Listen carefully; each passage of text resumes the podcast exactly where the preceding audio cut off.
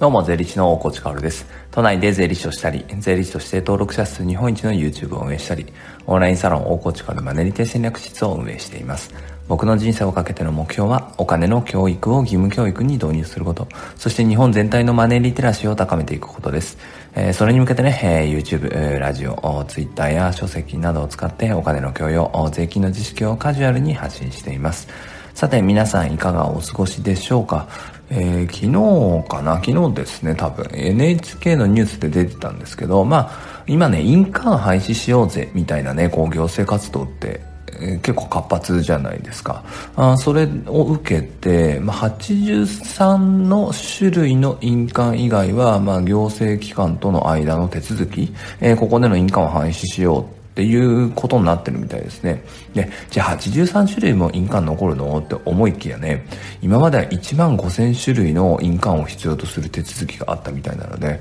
まあ、ほぼ廃止っていうことですよね。じゃあ83ってどんなものなの？っていうと、例えば会社を作り、作る時の印鑑登録とかね、えー、まあ僕たち個人の実印を作る時の印鑑登録とかね、自動車の登録の時の押印とか、まあ印鑑証明を必要としそうな手続きですね。多分これがほぼ83なんでしょうね。だから、いわゆる認め印というものは、まあ、全部なくなるんじゃないかなんて感じで NHK が報じていましたね。これ期待ですよね。えー、まあ一方でね、えー、昨日ね、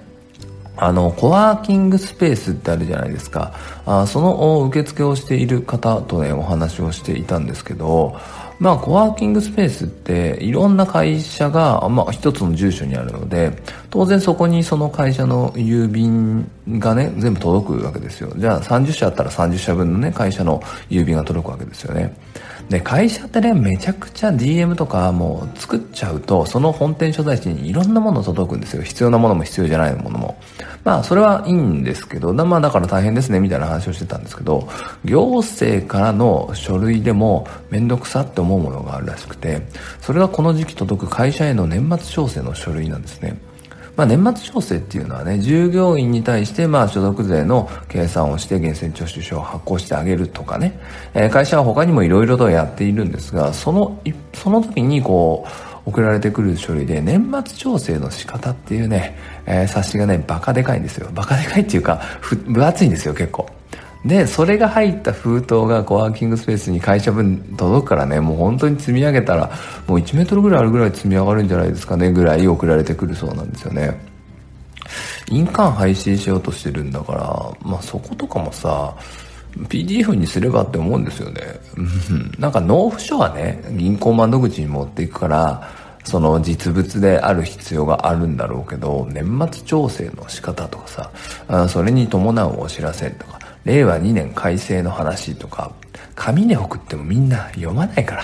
絶対読まないから。紙の方がなんか目に入って読むんじゃないかって思ってる行政の方々いるかもしれませんが、紙で送っても、電子にしても、全く変わりませんからね。読む人は読むし、読まない人は読まないので、まあそういうところの改革もね、していってほしいなと思います。ちょっと冒頭長くなりましたが、このまま本題行きましょう。本題も、まあ税務署関連というか、まあ税金関連ですね。えー、いわゆる103万円の壁ですね。これ不要の話なんですけど、その103万円の壁っていうのは、まあ全然意識しなくていいよ。超えたって何にも起こんないんじゃないのっていう話ですね。これはまあ人によっては結構センセーショナルで、あ、そうなんだっていう人もいると思います。まあそもそもね、不要の話をするときっていうのは、2つ種類があるので、税金の不要と、社会保険の不要と、これを2つ分けて考えなきゃいけないんですね。で、おそらく103万円の壁がすごく気になるんですみたいな方っていうのは、なんかあんまり理解していない。そして生徒自体を理解していないってことが多いんです。理解してたら103万円の壁はね、多分ほぼ意識しないと思う。僕なら全く意識しないですね。うん、全然意識しない。だからね、この時期起こるんですよね、意識している方々にとってはね。12月のシフトを決める時期じゃないですか、アルバイトとかの。なので、主婦の方々が103万円超えそうなので、12月はちょっとシフト入れませんとかね、こう言ってくるわけですよ。それってそれっぽくね、聞こえるんだけど、やっぱりね、制度を知ってたらそれはおいはなら、そうはならないんじゃないかなって僕はね、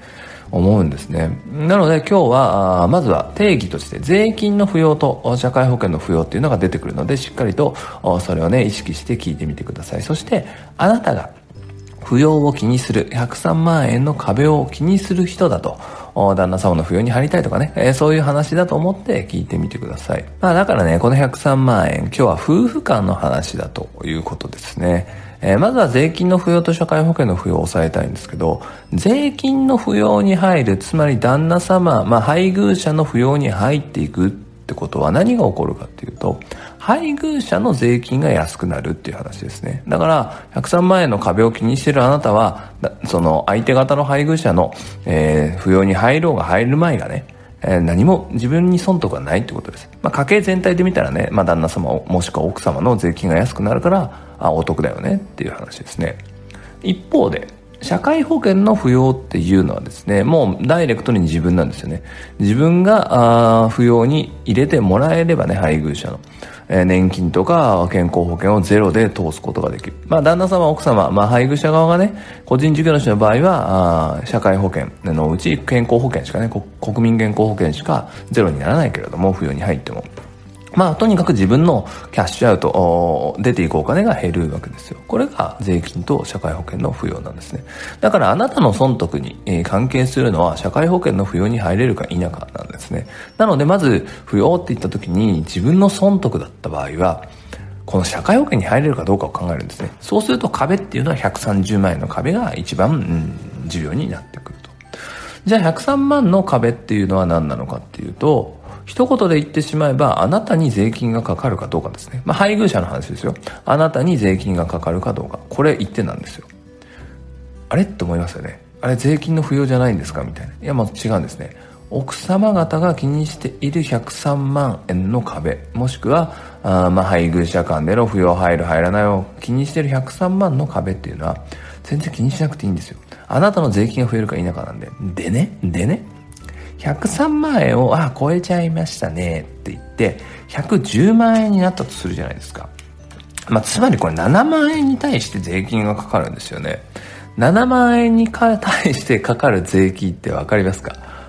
これ所得税最低税率5%の住民税10%なので、まあ約15%なんで、1万500円の税金がかかるんですよ。だからシフトを抑えてね、103万にした人は手取り103万ですよね。税金ゼロなので。一方で、えー、こう、抑えずにね、アルバイトのシフトを抑えずに、110万円稼いじゃいましたっていう人は、税金が約1万円引かれて、手取り109万になるわけですよ。これなんか、後者の方が良くないですか？まあ、抑えたくて、まあもう働きたくないな、疲れたら年末忙しいしっていうならいいんだけど、あえて抑えてこの結果って微妙じゃないですか。おそらく抑えてる人っていうのは、プラスアルファ、自分の配偶者の税金が安くなってると思ってるんですよね。それ関係ないですからね配偶者間においてはそこは150万円の壁だったりするんですよ103万円を超えてダイレクトにいきなり扶養している方の税金が増えるのは子供たちだけですね。だから子供たちは103万の壁っていうのは意識した方がいいんだけど、配偶者において103万の壁っていうのは自分が税金かかるか否かこれだけなので、これについては覚えておいた方がいいのかなと思いますね。配偶者が意識すべきは自分が社会保険の扶養から外れて健康保険等々自分で払っていかなくちゃいけないライン130万円ですね。ここは意識した方がいいと思います。僕だったら、僕が配偶者の扶養に入れていただいている立場だったら僕は130万円の壁しか意識しませんね。まとめましょう。配偶者の扶養の場合っていうのは103万円の壁は気にしなくていいよっていう結論ですね。なぜなら自分の税金がちょこっと増えるだけだから。例えば7万円、えー、超えちゃったとして110万円稼いじゃった場合でも手取りは109万円で済むんですね。103万円に抑えた時は手取り103万円なのでちゃんと労働の対価として収入手取りは増えているわけですね。なので、えー、どこを意識すべきかっていうのは社会保険の扶養ですね。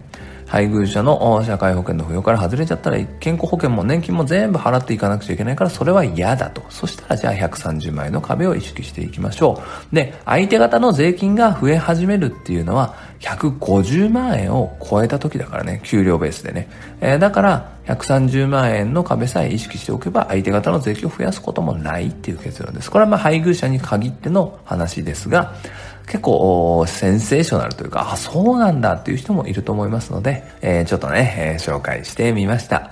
所得税の不要、社会保険の不要、そして税金のかかり方理解してね、あなたがお得を取れたらなと思います。それでは素敵な一日を最後まで聞いてくれたあなたに、幸あれ。じゃあね。